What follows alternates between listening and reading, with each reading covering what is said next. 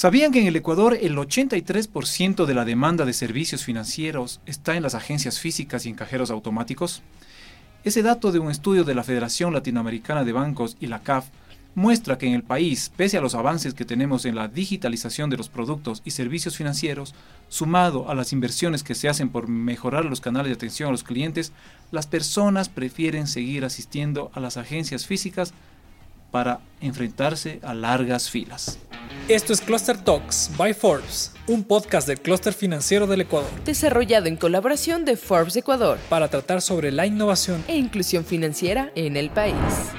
Las opiniones vertidas en este espacio son de exclusiva responsabilidad de los exponentes y no son una posición oficial del clúster financiero del Ecuador o de Forbes Ecuador. Hola, soy Pedro Maldonado, periodista de la revista Forbes Ecuador y estamos en un nuevo capítulo del Cluster Talks by Forbes.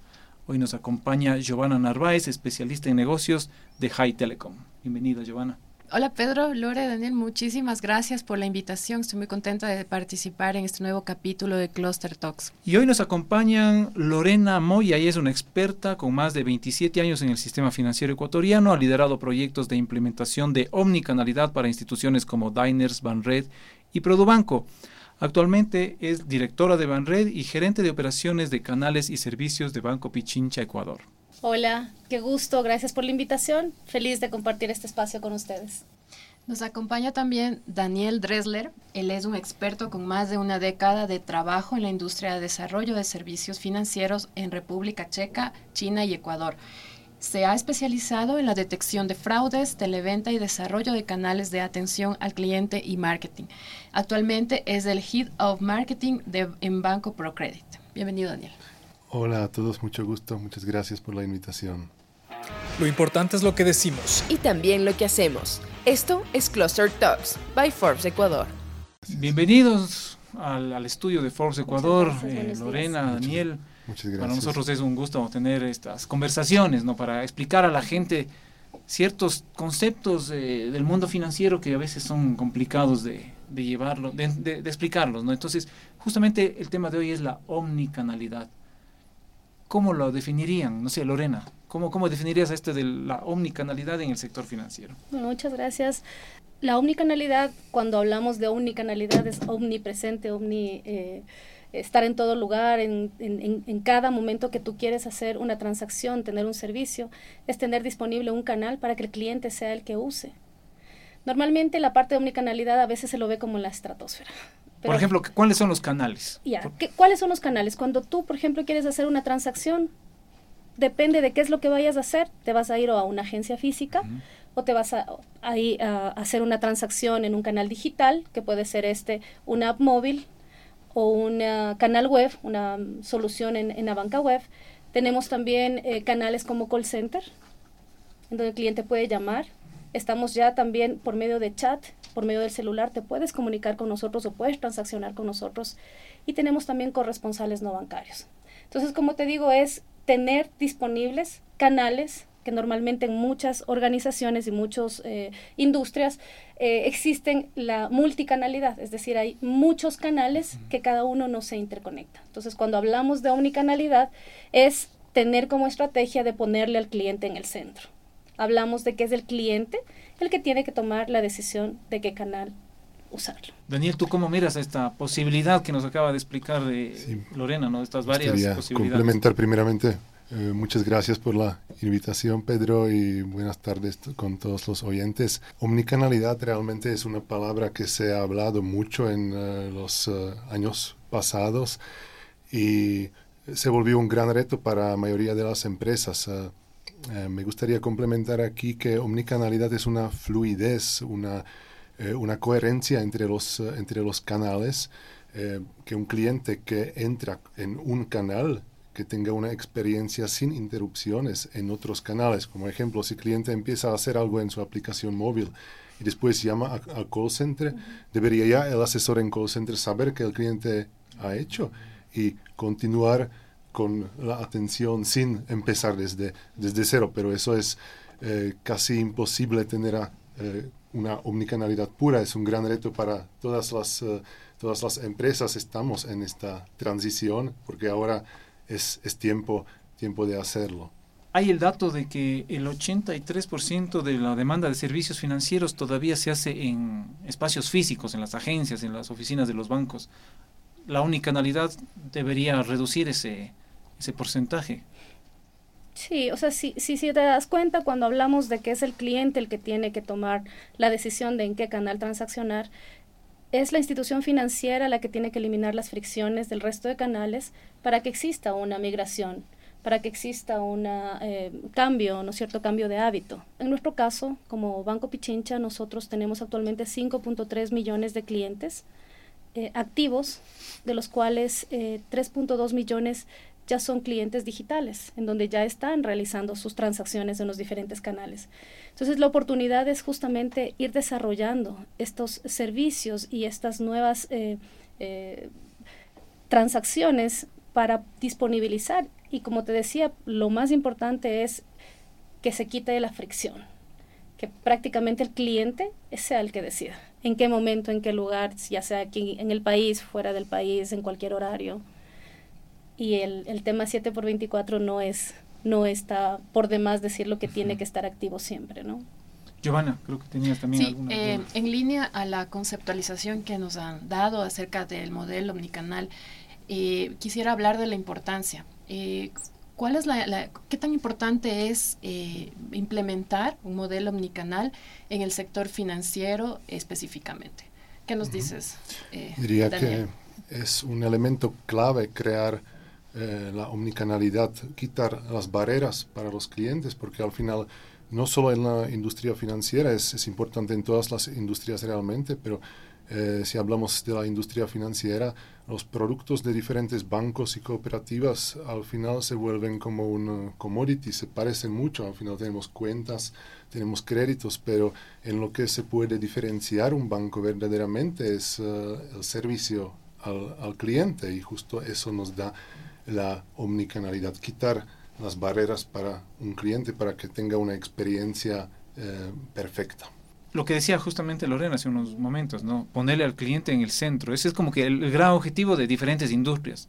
En el sector financiero hay, hay que manejarlo con mucho, mucho cuidado al cliente a la final. Sí, y fíjate que todas las industrias tienen la información del cliente. Entonces, qué importante es que me conozcan.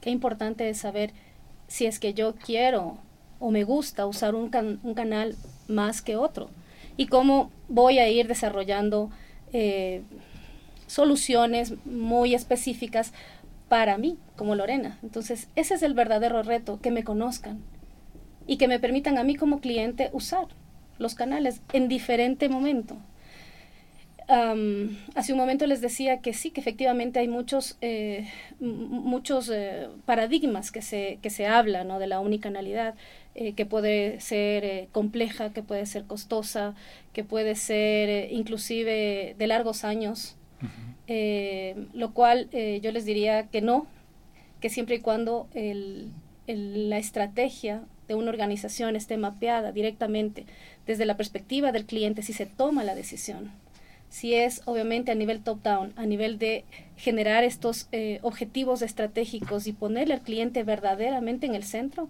se pueden ir desarrollando soluciones que te van a permitir que viva esa, esa experiencia en esos momentos de verdad, que es donde uno como cliente eh, recibe una transacción, un servicio o una compra.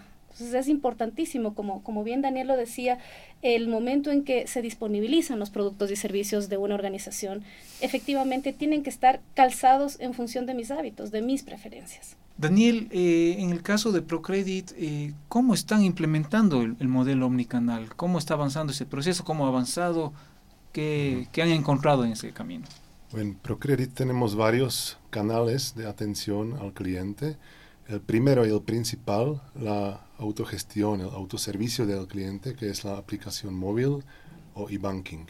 Pero también tenemos eh, un equipo de asesores que están listos para dar asesoría personalizada a los clientes por eh, teléfono o por otros canales que tenemos integrados en nuestro contact center y también hacer citas con los clientes, reunirse y dar asesoría presencial a los clientes. Procredit ha dado un gran paso desde los últimos cinco años. Hemos eh, hemos convertido el banco a un banco digital. porque porque digo eso? Porque ya no tenemos transacciones en, en físico, ya no tenemos, quitamos los sucursales tradicionales ya no manejamos lo que aquí se conoce como ventanillas. Entonces, sí, eh, debo decir, estadísticas más que 99% de transacciones se hacen en, en canales digitales. Ya no existen eso que alguien va a hacer transferencia física en eh, en, la ventanilla. en la ventanilla. Es bastante avanzado. En el caso del Banco Pichincha, ¿cómo está Bueno, nosotros en nuestro share eh, digital, el 70% de transacciones, hoy transacciones monetarias ya son digitales. Es decir, hoy existe la preferencia eh, del cliente de hacer sus transacciones en línea, en tiempo real. sin embargo, hay que considerar también que Banco Pichincha es un banco universal.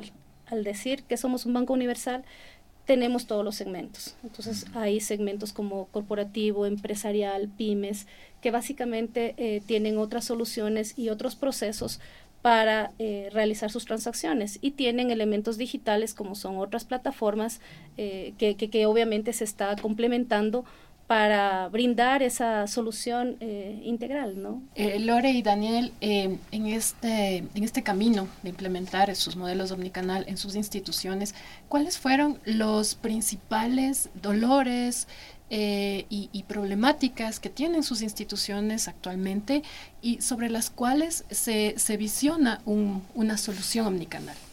Lore, ¿qué nos puedes contar? En términos generales, te diría yo, no solo en la organización que actualmente presto mis servicios, sino en todo el sistema financiero, em, eh, es, es, fundamental eh, abordar primero que estos procesos de transformación tienen que ver con, con tres ámbitos, ¿no es cierto? Primero es el, la cultura. O sea, si es que no está puesto el cambio de ADM en el chip de todos los colaboradores de las empresas o del sector financiero, el generar este cambio cultural, no va a existir una verdadera transformación. Segundo, evidentemente, es la tecnología. La tecnología es un habilitante para que podamos disponibilizar todos esos servicios, esas transacciones que nuestros clientes están eh, necesitando. Eh, y, finalmente, obviamente, es ese, esa eh, estructura y método que se tiene que abordar a nivel de la agilidad, de ser trabajos colaborativos, de generar ese cambio no solo generacional, transformacional y, y, tener esas soluciones listas para que puedan los equipos ir desarrollando siempre considerando al cliente. Es decir, el cambio que nosotros estamos abordando es siempre realizando consultas, encuestas, preguntándole al cliente, para que evidentemente todas las soluciones nuevas que van apareciendo sean cubriendo la necesidad que el cliente está abordando hay un dicho que te dice es enamorarse del problema, ¿no es cierto? Para saber estratégicamente si vamos con los proyectos ir abordando estas soluciones.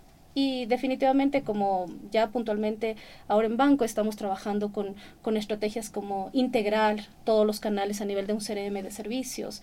Eh, hemos integrado tal vez todos nuestros contact centers a nivel de, de, de llevar a la, a la nube, a las, las plataformas, de, elementos adicionales de seguir generando toda esta integración de la canalidad y brindando nuevas soluciones en los diferentes eh, puntos de servicio físicos.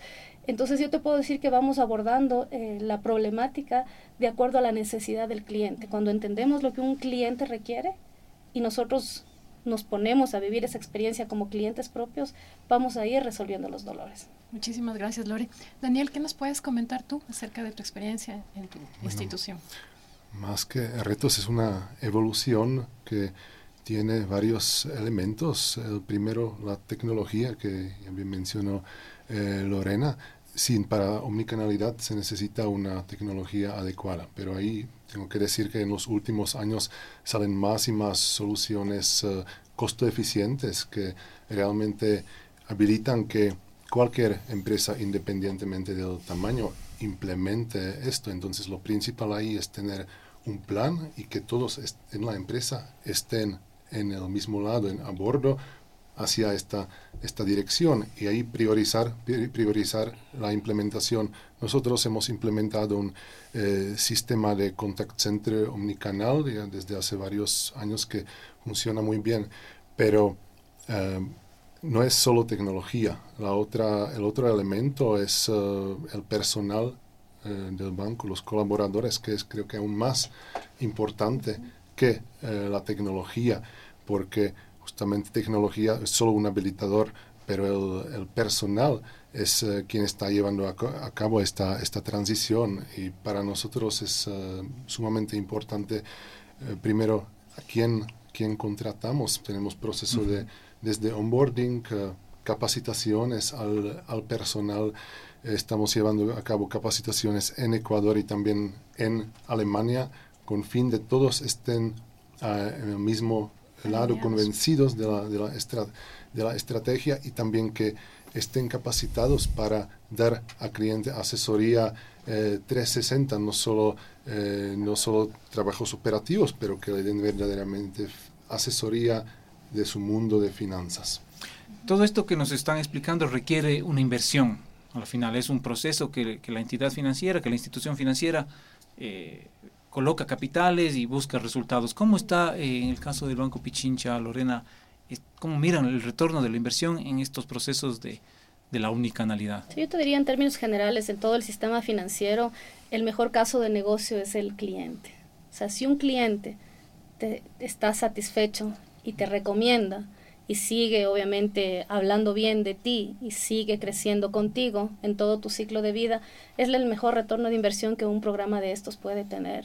Como te digo, para nosotros, si eh, entendimos que escuchándole al cliente y poniendo estas soluciones a disponibilidad del cliente, el retorno va a venir solo. Si el cliente se queda, la inversión está justificada, algo así. Sí, definitivamente. O sea, eh, si te das cuenta, el, el, eh, la inversión, son, son, son inversiones que van a partir de acuerdo al tamaño. ¿sí? Hay inversiones muy grandes si es que quieres hacer todo un cambio de toda tu plataforma, pero también vienen inversiones o MVPs propios, pequeños, de acuerdo a la solución. Esto viene dado desde la estrategia que tú quieras abordar y para las diferentes industrias para industrias más pequeñas, para instituciones más pequeñas y obviamente para instituciones grandes, universales también. Existen las soluciones y la inversión está dada por el retorno del cliente. Daniel, ¿cómo están ustedes en el banco, en Procredit, digamos? ¿También comparten esta, esta visión? Sí, yo concuerdo con uh, Lorena completamente. El cliente es uh, lo más importante en el retorno de la inversión porque mm, si logramos quitar las barreras y el cliente se siente satisfecho, se aumenta el, se aumenta el tiempo que permanezca, permanezca para siempre con el banco si no, si no tiene estas barreras de atención. Y adicionalmente, eh, también el retorno, claro, es eh, en, en eh, la automatización. En el banco hicimos experiencia justamente quitando, quitando las sucursales, ya no necesitamos tanto personal, pero el personal que tenemos es altamente capacitado. Podemos invertir más en el personal actual teniendo mucho menos eh, personal eh, que, antes. Eh, dentro de todo lo que nos están comentando, ¿cuáles son o han sido los principales retos que, que, se encuentran enfrentando en el camino hacia el manejo del modelo omnicanal en sus instituciones? O sea, Daniel, ¿qué nos puedes comentar en tu experiencia? Bueno, como dije, es que es una evolución continua porque eh, hay que trabajar eh, con, los clientes, hay que explicarles, enseñarles. Eh, nosotros pasamos mucho tiempo en este trabajo y es trabajo que da frutos a, a largo plazo. Un cliente que primera vez se autogestiona, quizás no, no, sabe, no sabe cómo hacerlo y llama, pero nuestros asesores en el contact center, asesores físicos, le explican, le enseñan, pasan, eh, pasan el tiempo con él para mostrarle y la segunda vez este cliente ya no nos llama, ya hace todo solo. Y es impresionante que en uh, últimos años a los clientes les encanta eh, autogestionarse. Los clientes, si una vez hacen algo por su cuenta en la aplicación, ya no quieren regresar a atención física. Entonces, eso es, es un proceso. Es un cambio en, la, en, el chip ¿no? del cliente. Sí, es el cambio. ¿Cómo, es, el, cómo es en, el, Pichincha este, este tema? El cambio de mindset o de chip, como quieras decirlo, es en, en términos generales eh, de, de todos los partícipes del ecosistema. Yo hablo de un ecosistema en donde estoy totalmente de acuerdo contigo, Daniel, que si abordamos desde el proceso de eh, autogestión, de onboarding, desde la experiencia que el cliente está teniendo, se cubren todas esas necesidades y vuelvo y repito, para mí lo más lindo que puede tener esta, este concepto de unicanalidad es la simplicidad. es tratar de abordar todos esos eh, desafíos, sean evolutivos o sean cambiantes totalmente, de una automatización, de incorporar RPAs, de, incorporar eh, la tecnología como herramientas hacia soluciones integrales en todo el proceso. Hay veces que eh, se tiene iniciativas que no están integradas en todo lo que es el back office. El cliente no tiene por qué vivir o percibir esas fricciones. Entonces, para nosotros es un reto generar esa automatización. Y más allá de las deficiencias que definitivamente generan a la organización, está la experiencia del cliente, que el cliente te está recomendando, el cliente está contento y el cliente va viviendo esa evolución de la transformación y decide quedarse en la organización, que es lo más eh, placentero, ¿no? Es lo más eh, eh, lindo al saber que... Es un cliente satisfecho, un, cliente, que, dice, la aplicación me funciona, la ventanilla me, me ayuda, me capacitan, me enseñan. Imagínate, son más de mil millones de transacciones al año que, que, prácticamente eh, necesitamos tener eh, los conceptos de disponibilidad, los conceptos de usabilidad, los conceptos de rapidez y de que las cosas funcionen para que no exista fricciones. Entonces hay toda una organización por detrás trabajando en equipo cumpliendo estos objetivos estratégicos hablando del, del, mismo tema, ¿no? el tema de la unicanalidad, uno está, mientras conversamos, yo estoy pensando en las experiencias que yo como usuario del sistema financiero he tenido desde hace 20 más años cuando tenía la, la, libreta de ahorros y había que ir a la ventanilla, luego el, el cajero, bueno, y hoy en día la, la, web y la aplicación. ¿Qué otras oportunidades para mejorar detectan Daniel y Lorena en el mundo de la unicanalidad? ¿Qué más se puede esperar o qué ideas por ahí están desarrollándose para justamente lograr esto que decíamos, ¿no? simplificar, automatizar los procesos y que el cliente esté satisfecho. ¿Qué oportunidades detectas, Daniel? Hay muchas oportunidades todavía y creo que ninguna empresa podría decir ya implementamos todo porque eh, siguen saliendo muchas eh, nuevas tecnologías. Yo creo que en el futuro de omnicanalidad va a jugar mucho papel la inteligencia artificial, ya ayudando al cliente autogestionarse, pero también ayudando al asesor mismo en, en la atención, en el proceso de atención al cliente.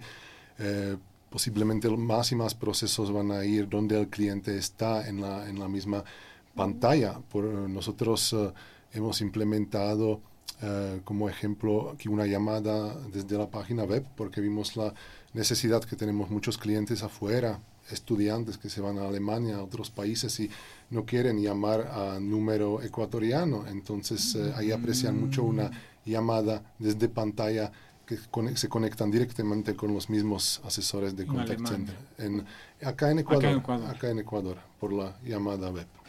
De hecho, eh, concuerdo contigo, nosotros tenemos también una solución eh, de agencia virtual que definitivamente ha sido todo un éxito, que que pone, disponibiliza el que por medio de una videollamada los clientes puedan ser atendidos. Pero yo te complementaría, Daniel, tal vez desde la perspectiva em, de interoperabilidad desde la perspectiva de pagos y desde la perspectiva de bancarización, es donde tenemos que poner foco también para ir cubriendo los dolores que tiene el Ecuador con el manejo del efectivo, con la eh, poca penetración que existe también en zonas rurales, en donde no existe eh, no existen bancos, donde no existen financieras, eh, no existen cooperativas. Y, creo que esas son las oportunidades de ir llegando a esas zonas. O sea, la unicanalidad es como un eslabón más de la inclusión financiera. ¿Es correcto decir eso? O No, yo te diría que la unicanalidad es una herramienta. O sea, la unicanalidad, como su nombre lo indica y lo hemos dicho durante todo este eh, conversatorio, es que el cliente viva la misma experiencia en todos los canales. Entonces, eh, la unicanalidad se convierte en un habilitador de que esa experiencia sea íntegra por parte del cliente. ¿Qué recomendaciones podrían dar ustedes a otras instituciones financieras en la incursión de la tecnología dentro de un entorno omnicanal? A ver, mi recomendación es eh, que primero tomen la decisión, de tomen la decisión estratégicamente de trabajar a nivel de cultura organizacional. Eh, porque como ya lo comentaron, la tecnología es cambiante, eh, la evolución mismo de la tecnología va, eh, cada día tenemos nuevas soluciones. Entonces yo creo que el, el, el, reto de esto es eh, justamente preguntarle al cliente, tener estrategias centradas e integradas con, con, soluciones que ya existen y que son eh, tal vez que para, como digo, empresas eh, mucho más pequeñas, es mucho más fácil tomar la decisión de abordar estos elementos desde el, conocimiento, ¿no? Cuando hablamos del conocimiento es investigar un poquito estas soluciones que ya existen en todo el mundo y que no se van a inventar el agua tibia. Daniel. Eh, recomendaría empezar, empezar ya, porque ahora es el tiempo, omnicanalidad es cuestión de, eh, de, ahora, no del, del futuro. Y Claro, ahí tal vez complementaría una cosa, para muchas empresas eh, hablan de omnicanalidad, pero lo que no es omnicanalidad, omnicanalidad no es implementar eh, muchos canales realmente, es eh, los canales que la empresa tiene, implementar de forma que sea perfecta, excelente la atención mediante los canales tampoco en mi punto de vista omnicanalidad es eh, digitalizar todo. Es siempre digitalizar lo operativo lo más posible, pero siempre hay espacio para atención, atención humana, pero atención, atención experta. al asesor se le liberan las manos de la operatividad para poder dar de verdad un servicio de excelente calidad. Eso creo que es muy importante en el tema de omnicanalidad. Antes de irte, aquí te dejamos algunos datos importantes de esta conversación. No me quiero despedir sin antes recapitular los tres datos más importantes de este episodio. El primero, el 83% de la demanda de servicios financieros se cumple aún en agencias físicas. El segundo, que el capacitar a los equipos del sector financiero para educar a sus clientes es vital. Y tercero, el realizar grandes cambios innovadores y brindar nuevos servicios y canales de contacto con los clientes dentro de un entorno omnicanal se vuelve la más poderosa herramienta para las instituciones financieras. Giovanna, ¿qué conclusiones tienes tú de esta, de esta conversación, este podcast? Esperamos que nuestros oyentes eh, también tengan sus conclusiones, pero podemos ayudarles. ¿Tú qué, con qué te quedas? Bueno, yo me quedo con, esta idea que decía Lore de el cliente en el centro, ¿no? Que todas las instituciones financieras, eh, eh, todos los servicios, todos los productos, la comunicación, eh, sea siempre pensando en el cliente. Es lo, más importante, lo que me llevo el día de hoy. Yo me permito añadir que la clave también está en simplificar y automatizar el servicio al cliente, educarle al cliente, ¿no? Como lo que ustedes han dicho, estos ejemplos de cómo se uno, cómo llegan las instituciones financieras al cliente y también quisiera añadir el trabajo en la cultura de la organización. Cambiar esos, esos esquemas mentales que a veces tenemos, que así ha funcionado siempre, tiene que seguir haciendo, haciendo, haciéndose así, pero creo que hay que ir dando un paso adicional. ¿Qué conclusiones pueden aportar ustedes también, Lorena y Daniel? Eh, yo definitivamente me quedo con, con el trabajo colaborativo cuando hablamos de industrias, es el desarrollo de un país el que está en juego. Entonces yo creo que colaborativamente podemos trabajar desde, eh, se lo está haciendo desde el clúster financiero, a otros eh, organismos, de la banca en general, eh, para ir educando al cliente, ir alfabetizándolo de manera digital, generando esa bancarización y generando esas colaboraciones para que obviamente la tecnología sea una habilitante y una herramienta para dar esas soluciones y que obviamente tengamos un Ecuador mejor. Bueno, para mí omnicanalidad es algo que añade valor a todos, añade valor a la empresa que puede tener retorno de inversión de lo que, de lo que implementa, añade valor a los clientes porque les facilita, quita barreras de, de atención y también añade valor al mismo personal de la empresa porque un asesor que atiende cliente satisfecho hay satisfacción de ambos lados y eso aumenta el valor del, del trabajo de, los mismos colaboradores. Entonces es algo que da valor añadido a todas partes. Perfecto, muchísimas gracias nuevamente Giovanna, Lorena, Daniel. Ha sido un gusto conversar sobre la omnicanalidad en este nuevo episodio del Cluster Talks by Force. Esperamos que todo lo que hemos conversado aquí sea de utilidad para nuestros oyentes, para nuestras audiencias. Les esperamos en el siguiente capítulo próximamente.